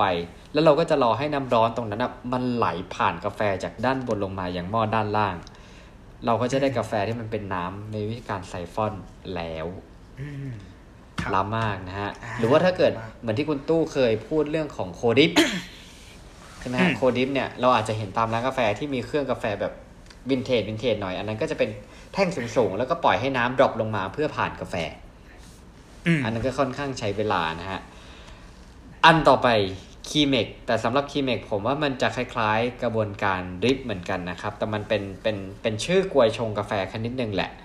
เออออฮึกระบวนการคล้ายๆกันก็คือว่าเป็นการไอ้นี่น้ำผ่านกาแฟผ่านกระดาษกรองลงไปด้านล่าง และแบบสุดแบบอันนี้ผมแถมแล้วกัน มันอาจจะไม่ได้อยู่ในอืมวิธีการชงขนาดนั้นนะครับ แต่ว่าเราเห็นก็ได้เยอะก็คือเรื่องของโคบู อืมอ่าอืมอืมโคบูเนี่ยเป็นกาแฟสกัดเย็น เป็นการชงกาแฟด้วยน้ำเย็น ซึ่งมันวิธีการเนี่ยจะไม่ไม่ซับซ้อนมากก็คือเราเอากาแฟเนี่ยไปแช่อยู่ในน้ำอุณหภูมิปกติหรือน้ำเย็น ในช่วงระยะเวลาที่เหมาะสม อาจจะประมาณ 12 ชั่วโมง แล้วน้ำเนี่ยมันก็จะมีการสกัดกาแฟออกมา นั่นเองนะครับผมนี่ครับผมอันนี้กระบวนการอ่าโอเค ผมขอเสริมนิดนึงแล้วกันครับ ลูกอ่าลูกค้าผมก็จะชอบถาม คือที่ร้านผมเนี่ยครับจะมีขายทั้งทั้งอ่าเอสเปรสโซ่เนาะที่ออกมาจาก machine ซึ่งเป็นครับถือว่าเป็น hot hot brew ส่วนครับผมก็จะมีกาแฟที่เป็น cold brew เหมือนกัน ลูกค้าชอบอืมถามว่ามันแตกต่างกันอย่างไรนะครับครับอะเรื่องแรกก่อนเรื่องของ taste ที่ได้มาเนี่ยครับถ้าเป็นกาแฟที่ผ่านการสกัดร้อนเนี่ยกลิ่นครับจะชัดมากหอมอืมเนาะก็ได้รสชาติที่มันค่อนข้างจะเข้มข้นเพราะว่าเป็นช็อตที่สกัดออกมานะครับครับอ่าแล้วก็จะมีความความเป็นกรดค่อนข้างเยอะ ครับความเป็นกรดค่อนข้างเยอะมันจะมีกรดตัวหนึ่งอะที่ออกมาจากการที่กาแฟโดนความร้อน ฉะนั้นอ่าครับมันจะมีทำให้มีคนบางกลุ่มอะที่ทานกาแฟที่สกัดร้อนเนี่ยแล้วท้องอืดเพราะมีกรดในท้อง อืมครัอ่าบครับผม อืมส่วนกาแฟที่โคบรูเนี่ยที่แช่เนี่ยครัมับนก็จะมีความละมุนมากกว่า ตัวอืมตัวรสชาติที่ได้เนี่ย มันจะเหมือน ที่เขาเรียกกันมันจะมีความเป็นวิสกี้หน่อยๆนะคุณหนึ่งเนาะอ่ามันใช่จะแบบใช่ใช่เอิมบอดี้มันจะแบบเหมือนมีมีมี body อะมันจะมีความหมักแบบหนาแน่นนิดนึงเออมีความหมักหมักๆอะเพราะมันคือกาแฟหมักนั่นแหละใช่เนาะครรับสชาติมันจะละมุนกว่าอืมแล้วก็ไม่มีกรดนะครับ ไม่มีกรดแต่ว่าความเข้มของรสชาติเนี่ยจะน้อยกว่าที่เอามาจากเครื่อง อ่าใช่ใช่เพราะมันอ่าคือการปล่อยให้มันแต่สกัดธรรมแต่ชาติครับ ใช่ในเมล็ดตัวเดียวกันเนี่ย ถ้าใช้การสกัดแบบ cold brew เนี่ยคาเฟอีนเยอะกว่านะเอาเหรอ เยอะกว่านะ เยอะกว่าอ่า สองถึงสี่เท่าเลยนะ ขึ้นอยู่กับครับเวลาที่แช่ เพราะว่าเราแช่ไงอ๋อมันแช่นานแช่ไงนานไงใช่ไหมเพราะวิธีการอื่นคือใช่แค่น้ำผ่านใช่ส่วนใหญ่แค่ครับน้ำผ่านใช่อืมอันนี้ต้องระวังคือคนที่กิน cold brew เนี่ยจะรู้สึกว่ารสชาติมันกินง่าย แต่สักพักหนึ่งอะดีดมานะครับ เพราะว่าคาเฟอีนสูงมากครับใช่คาเฟอีนสูงมาก โอเค แล้วผมขอเสริมนิดแล้วกันว่าอ่าโอเค ถ้าเกิดคุณผู้ฟังเนี่ย อยากทำกาแฟทานที่บ้านเนาะครับแต่แบบคือไม่ไม่ไม่อยากกินกาแฟซองละ อยากจะหากาแฟทำที่บ้านง่ายๆเนี่ยมีวิธีไหนบ้าง ถ้าผมแนะนำเลย อันดับแรกก็คือ cold brew นี่ก็เป็นวิธีที่ที่ค่อนข้างค่อนข้างง่ายนะง่ายครับ มันคือการแช่กาแฟนะครับ แล้วก็ข้อดีของการ cold brew เนี่ยคือว่าทำแล้วเนี่ยมันเก็บได้ต่ำๆเลยสองสัปดาห์อืมคคือรับใส่ขวดปิดแน่นๆอะเก็บได้เป็นสัปดาห์แน่ๆวิธีการทำก็คือมีสองแบบแบบแรกคือ คุณสามารถหาซื้ออุปกรณ์ทำ cold brew ที่มีไส้กรองข้างในอะ จากพวก Shopee ทาได้ในราคาหลักร้อยอื ที่ผมใช้อยู่ครับเนี่ย ผมซื้อมาห้าร้อยบาททำอืมได้ทีนึงเนี่ยก็คือได้หกแก้ว อืมครับ เออ แล้วก็มันล้างง่ายทำความสะอาดง่ายไงอัตราส่วนก็คือจะเป็นเมล็ดเมล็ดต่อน้ำเนี่ยเป็นของผมใช้นะจะเป็นหนึ่งต่อสิบสองครับอ๋อ ratio ใช่เขาเรียก ratio คือเนาะอ่าเรโชนของสิบสองก็คือกาแฟหนึ่งครับส่วนน้ำสองส่วนอันเนี้ยจะได้เป็นอัตราส่วนที่ดื่มได้เลย แต่บางอ่าคนใช้เป็นหนึ่งต่อแปดเนาะซึ่งมันจะเป็นอารมณ์แบบหัวเชื้อ ต้องมาเติมน้ำทีหลัง อ๋ออมครับ ใช่วิธีการก็คือบดเมล็ดกาแฟเนี่ยอาจจะต้องซื้อเครื่องบดหน่อยราคาไม่แพงใช่ไหมบดให้มันประมาณแบบข้อเนี่ยประมาณเกลือเกลือหยาบๆเนาะคุณหนึ่งครับ อ่าเขาจะบอกมันอ่าเป็นเกลือทะเล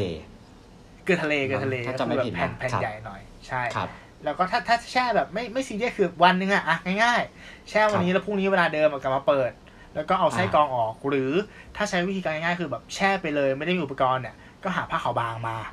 กรองเอากากออกแค่นั้นเองคุณจะได้โคบิลแบบมากินแบบเป็นอาทิตย์อะคือบางคนอะเขาแช่เยอะๆอะเขากินได้เป็นอาทิตย์เลยนะ คือทำทีเยอะๆอะประหยัดกรองทีนะเดียว แช่ทีเดียว เออ ประหยัดนะ อืมอืมอือืมมอืมแล้วผมว่าอันหนึงนะอืมข้อดีของโคโบน่ะ คือบางทีเรา เพราะว่าถ้ามองอย่างพวกกระบวนการอื่น ๆ ที่ที่ผมพูดถึงในการชงนะฮะ บางอันเนี่ยมันค่อนข้างที่จะคือรสชาติมันจะมีการเปลี่ยนแปลงแล้วค่อนข้างง่าย ถ้าเกิดว่ามันมีการทิ้งช่วงจากวันที่คั่วมาแล้ว บางคนก็อาจจะบอกคั่วอาทิตย์หนึ่งก็เหมาะสมบางคนหรือว่าอาจจะบอกว่าคั่วสักสองอาทิตย์แล้วค่อยเอามาใช้อะไรเงี้ยครับแต่เรื่องของโคบูเนี่ยบางทีกาแฟที่คั่วมานานแล้วเนี่ยมันก็ยังเอาไปทำโคบูได้อยู่ครับอืมอ่าเห็นอ่าด้วยอันเห็นี้นด้ก็วยคือเป็นการการแบบยิ่งช่วย สมมติเรากินไม่ทันเราซื้อมาซองหนึ่งแล้วเรากินอยู่คนเดียวในบ้านแบบดิฟหรืออะไรเงี้ยบางทีอาจจะไม่ทันเงี้ยก็วิธีนี้การนี้ก็น่าสนใจนะฮะลองดู ครับผมฝากไว้นะครับโคบูครับได้ครับขอบคุณครับอ่าครับผมเซฟตี้ทิปนะฮะประหยัด โอเค มาที่อันสุดท้ายแล้วกันที่จะมาฝากกันวันนี้นะครับนะเพราะเดี๋ยวเวลามันจะไม่ได้นะ จริงๆ EP นี้คผรับมว่าผมเป็น EP ที่เหมือนจะเบาก็เบา เหมือนจะหนักก็หนัก เพราะว่าอืม เป็นเหมือน EP ที่ค่อนข้างอัดแน่นไปด้วยข้อมูล เออเนาะคุยกันใช่ไหมแต่เรื่องข้อมูลเนาะเป็นข้อมูลแบบ แต่ว่าเราก็รู้สึกว่า เออมันเป็นเรื่องที่เราอยากแชร์ เพราะว่าคนอะให้ความสนใจเรื่องของการชงกาแฟยิ่งยิ่งช่วงโควิด หรืออะไรเงี้ยล่าสุดไปงานกาแฟมาผมรู้สึกว่าคนเนี่ย ให้ความสนใจเรื่องการการแบบชงกาแฟเองมากขึ้น แบบอืมอุปกรณ์ drip หรืออะไรพวกเนี้ย คือขายดีมากเลยนะฮะที่ drip ที่บ้านอะไรเงี้ยขายดีมากผมรู้สึกว่าเออไอเนี่ยเราก็เลยอยากเอาข้อมูลพวกเนี้ยมาแชร์เพราะว่าเวลาคุณหยุดหยิบถุงกาแฟ มาถุงหนึ่งขึ้นมาคุณจะซื้อเม็ดกาแฟเนี่ยคุณก็ต้องดูว่าอันนี้ character เป็นไง taste note อย่างที่ตู้บอกเนี่ยเป็นยังไงได้รสชาติยังไงคั่วเมื่อไรอ่าผ่านกระบวนการอะไรเหมาะสมสำหรับการอ่าเขาเรียกนะฟิลเตอร์หรือว่าเอสเปรสโซอะไรก็ว่ากันไปนะฮะอันนี้สุดท้ายที่ผมมาฝากกันเนี่ย มันแน่นอนว่าเป็นคำที่เรามักจะได้เห็นกันบ่อยๆ แล้วมันจะมี 3คำครับผม มันเป็นครับเรื่องของ coffee processing ครับ ข้อมูลเนี้ยก็เอามาจากเว็บ Coffee Press Thailand เป็นเว็บที่ข้อมูลดีมากเลยยอมรับนะฮะอืม Coffee processing เป็นกระบวนการการเอ่อเริ่มจากเอ่อมันจะเป็นเรื่องการเก็บผลเชอร์รี่ที่มีความสุกจัด คือกาแฟต้องบอกก่อนมันเป็นผลเชอร์รี่เนาะหลังจากนั้นเนี่ยอืมก็จะผ่านกระบวนการที่แตกต่างกัน มันจะมี 3 อย่างคือ 1 คือ wash process 2 คือ honey process และ 3 คือ natural process หรือว่า dry process นั่นเองนะครับอ่าเรามาดูครับด้วยว่าแตกต่างกันยังไงนะครับ คือทั้ง 3 อย่างนะที่พูดไปเนี่ย มันอยู่ในขั้นตอนของเวทมิลซึ่งขั้นตอนนี้แหละครับ ที่จะทำให้กลิ่นและรสชาติของกาแฟที่ชงออกมาเนี่ยแตกต่างกัน ถึงแม้จะเก็บจากกาแฟต้นเดียวกันก็ตามนะฮะโดยแต่ละประเภทเนี่ยมันมีกระบวนการแตกต่างกันดังนี้อะก่อนอื่นผมต้องบอกก่อนนะตัวกาแฟนะครับ จริง ๆ แล้วอะ มันด้วยความที่ว่ามันเป็นผลไม้ใช่ไหมครับ คือกาแฟเนี่ยอืมมันก็จะมีมันจะมีหลายส่วนนะฮะ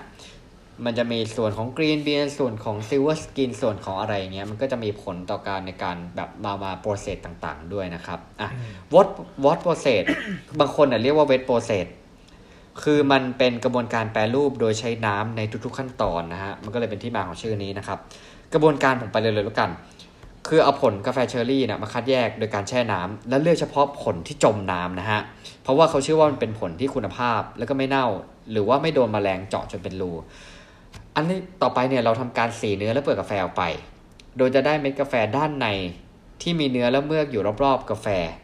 นำเมือกกาแฟหมักกับเมล็ดให้อิ่มน้ำก่อให้เกิดจุลินทรีย์บางชนิดที่มีผลต่อรสชาติกาแฟ กระบวนการนี้นะฮะใช้เวลาประมาณ 2 วันนะครับ ขั้นตอนเนี้ยเขาเลยเรียกว่าเป็นการ wash process ต่อไปเนี่ยสีเมือกที่ติดอยู่กับเมล็ด คือสีเมือกออกเอานะเมือกฮะออกและอืมเออใช่ใช่เอาเมือกออกแล้วก็ล้างน้ำนะครับ แล้วถึงเอาไปตากแห้ง ให้เหลือระดับความชื้นที่ต้องการประมาณ9-12%โดยระหว่างตากต้องหมันเกลี่ยเม็ดสม่ำเสมอให้มันแห้งทั่วถึงกันนะฮะอืมรสชาติที่ออกมาของกระบวนการ wash process หรือ wet process นี้นะครับ มันจะมีความสะอาด after taste ที่พึงประสงค์ หลายคนบอกว่ามันมีกลิ่นหมัก หรือว่า ferment ที่ชัดเจน เมื่อนำไปคั่วระดับอ่อน และเป็นวิธีมาตรฐานในการทำกาแฟเกรดคุณภาพอะอันที่ 2 ไปเลยเลยกัน natural process ครับ วิธีนี้มันจะค่อนข้างมีความงงๆนะฮะเพราะว่ากาแฟเกรดถูกๆเนี่ยก็ใช้วิธีนี้เหมือนกัน กาแฟคุณภาพสูงก็มีใช้วิธีนี้เหมือนกันทีนี้เรามาดูว่าคำตอบมันคืออะไร คือวิธีการแปรรูปนะครับ natural process เนี่ยหนึ่งเนี่ยก็คือเก็บผลเชอร์รี่สุกอ่าเหมือนกันนะฮะบางทีอาจจะมีการคัดแยกก่อน แต่บางทีก็ไม่คัดแยกเลยอย่างเมื่อกี้ยังมีการแช่น้ำเนาะแล้วก็อืมพอเก็บเสร็จอะเอาไปตากแห้งเลย ไม่มีการอ่าแช่อะไรทั้งนั้นนะฮะเออ natural natural process เลล้วยนใช่อืมจนเนื้อและเปลือกเนี่ยหลุดล่อนออกจากเมล็ด และต้องเกลี่ยอย่างสม่ำเสมอเพื่อป้องกันอะไรป้องกันเชื้อรานะฮะตากประมาณอืม15-30 วัน เสร็จแค่นี้ ง่าย เออผมก็เลยรู้สึกว่ามันเป็นแต่ที่เสีแบยบเวลากาแฟเนอะเออ แต่ว่ามันจะรอนานแต่ว่ามันไม่ต้องแบบมาใช้แรงงานคนใช้อะไรขนาดนั้นไงากลิ่นเนี่ยก็คือตามของเขาเลยนะฮะตามชื่อเลยว่ากลิ่นและรสชาติที่ได้เนี่ยมันจะเป็นตาม nature ของกาแฟนั้นๆ ได้ character จากแหล่งเพาะปลูกแต่ละแห่งชัดเจน เนื่องจากมันไม่ได้ผ่านกระบวนการการชะล้างด้วยน้ำแต่อย่างใดทำให้เมล็ดกาแฟเนี่ยมันยังมีสารที่ดูดซึมต่างๆอย่างเต็มที่ ทำให้เมล็ดมีความหวานขึ้นคล้ายกับผลไม้นะฮะตากคือตากแห้งจะหวานกว่าผลไม้สดนั่นเอง คือการตากดังกล่าวทำให้กาแฟเนี่ยมันมีรสชาติของผลไม้ที่สุกผลไม้ตากแห้งมันก็เหมือนเราเอากล้วยไปตากแดดหรืออะไรอย่างเงี้ยนะฮะหรือบางทีกลิ่นอาจจะคล้ายไวน์นะครับ คราวนี้เนี่ยทำไมกาแฟราคาไม่สูงถึงใช้วิธีนี้ด้วย กาแฟ top grade ก็ใช้วิธีนี้คำตอบนะครับ เพราะว่า natural process อะมันไม่ซับซ้อน นั่นเองอืมใช้ต้นทุนไม่เยอะกาแฟเกรดไม่สูงเนี่ยก็ไม่จำเป็นต้องเพิ่มต้นทุนใช่ปะก็ขายได้ราคาที่มันไม่ต้องสูงมากเข้าใจเพราะว่าเออเออ position เขาอยู่ตรงนั้นอยู่แล้ว แต่ถ้า top grade เนี่ย อย่าลืมว่า character ของกาแฟเนี่ยจากแหล่งปลูกจากอะไรเนี่ยคือมันอุดมไปด้วยรสชาติที่มันอยู่ในนั้นเนี่ย ถ้าเราผ่าน process อะไรมากมายนะฮะบางทีเนี่ย process มันดึงรสชาติตรงนั้นออกมาทำให้แทนที่กาแฟมันแทนที่จะแพงระดับนั้นมาอาจจะถูกลงไปก็ได้นะฮะมันก็เลยเป็นเหตุผลที่ว่าทำไม เวลา top grade เลยกับ low grade เลยเนี่ยมันถึงใช้กระบวนการเดียวกันนั่นเองนะฮะอืมครับผม กระบวนการสุดท้ายนะครับผมอะเรามีเวลาประมาณ 5 นาทีเนาะก็เขาเรียกว่า honey process หรือบางคนเนี่ยเรียกว่า semi wash process นะครับ คือมันจะกึ่งเปียกกึ่งแห้งอะนิยมมากในกลุ่มแบบทวีปอเมริกากลางนะครับ กระบวนการนะฮะก็คืออะนำผลกาแฟเชอร์รี่มาแช่น้ำและคัดแยก แล้วก็นำผลที่คัดแยกเนี่ยมาปอกเปลือก ปอกเปลือกออกนะฮะหมักเมล็ดกาแฟเนื้อกับเนื้อไว้ แล้วค่อยนำไปตากแดดเลย ทั้งที่มีเมือกโดยไม่ต้องขัดเมือกออกนะฮะอืมอ่า พอเห็นภาพไหมความต่าง ก็คือเหมือน wash process เนี่ยมันจะกระบวนการเยอะสุดเลยเพราะว่ามันจะมีช่วงของขัดเมือกออกที่เขาเรียกว่า wash process นั่นเองแต่ว่า honey process เนี่ยจะตัดอันนั้นออกไปนะครับ กลิ่นที่มันจะได้นะครับ honey process เนี่ยหรือ semi wash process น่ะด้วยกระบวนการที่นำเมล็ดมาหมักกับเนื้อกาแฟ มันทำให้เมล็ดเนี่ยมีความดูดซึมความหวานของเนื้อเข้าไปได้บางส่วนทำให้รสชาติกาแฟเนี่ยมีความหอมหวานคล้ายกลิ่นน้ำผึ้งคือเมือกมันยังอยู่ไงอืมใช่ไหมฮะอืมเออ ผมว่าเลยมันเป็นที่มาของชื่อของ Honey Process เนี่ยเอออืมใช่ไหมครับ รสชาติจะอยู่กึ่งกลางระหว่าง Wash กับ Dry Process กล่าวคือรสชาติเนี่ยจะมีความสะอาดคล้ายๆ Wash Process นะฮะ ยังมี character อืมแต่ว่ายังมี character และรสชาติ ของแหล่งที่มันปลูกอยู่นั่นเองนะฮะจริงนอกจากกระบวนการเหล่านี้นะ มันยังมีหลายอย่างเลยนะไม่ว่าจะเป็นการใช้ยีสต์หมักกาแฟ การอ่า anaerobic หรือ double anaerobic ซึ่งมันเป็นวิธีการแบบเดียวในการหมักไวน์ด้วยนะครับอ่าครับนี่แหละสามอย่างเวลาไปซื้อกาแฟก็จะดูข้างถุงแล้วก็จะได้แบบอ้อเราอยากได้ character แบบไหนมากินอืมอ่าประมาณนี้ครับผมสำหรับ EP นี้ของผม ครับผม โอเค ขอบคุณกับบทความอ่ก็ขอบคุณกับบทความเนาะผมจะฝากไว้ก็คือสำหรับผมนะผมมองว่ากาแฟมันเป็นสิ่งที่พอพอเราเริ่มไปแล้วมันไม่มีวันจบสิ้นอะด้วยความครับที่ผมไม่รู้ผมรู้สึกว่า กาแฟมันเป็นของที่สามารถพลิกแพลงได้เยอะมากๆเลยเยอะคือมามันกไปชงกับอะไรก็ได้อะ ใช่ ชงโซดา ชงกับนม กินเอาเปมันฟิวชั่นล่าได้ด้วยๆชงน้ำผลไม้ เอาไปทำอาครับหารอะไรอย่างเงี้ย ฉะนั้นมันมีความหลากหลายไม่มีที่สิ้นสุด แล้วก็มันเป็นเรื่องของภาพ เรื่องของรสนิยมเนาะฉะนั้นอย่าไปตัดสินคนอื่นครับ คุณชอบแบบไหนคุณก็ไปทางนั้นเนาะครับเขาชอบเหมือนคุณ แต่เขาก็เป็นคอกาแฟเหมือนคุณ ครับอ่าประมาณนี้ เป็นเพื่อนกันโอเคเป็นเพื่อนกันกาแฟเป็นคือเพื่เพื่ออนนกันกันนะเป็นเพื่อนกันอืมก็ก็วงการกาแฟนะฮะ เข้าถูกออกแพงครับ อันนี้ประสบการณ์ส่วนตัวแล้วทุกวันนี้อืมก็จะดูจากรายจ่ายหลักๆ ของแต่ละว่าทุกวันนี้คือจะเป็นค่ากาแฟทั้งนั้นเลยนะครับสำหรับผม ก็นั่นแหละครับ ก็ขอให้มีความสุขกับการดื่มกาแฟแก้วโปรดในรูปแบบของคุณเองละกันนะครับผมครับโอเคก็ติดตามรายการของเรานะครับได้ในพอดแคสต์ provider ทุกๆช่องทางไม่ว่าจะเป็น YouTube Spotify Podbean Apple Podcast เอ่อ SoundCloud แล้วก็เพจของเรานะครับหนึ่งมูลเท่ากับสามทั้งในครับ Facebook แล้วก็ b ล็อกดิ EP นี้ก็หวังว่าคุณผู้ฟังเนี่ย จะได้ประโยชน์จากเรื่องที่เราพูดคุยกันไม่มากก็น้อย สำหรับสัปดาห์หน้าจะเป็นคุณหนึ่งมาชวนคุยในหัวข้ออะไรก็ขอให้รอรับชมรับฟังกันนะครับสำหรับวันนี้ผมตู้สิวัตรผมเนยไปชาติครับ สวัสดีครับ ครับ สวัสดีครับ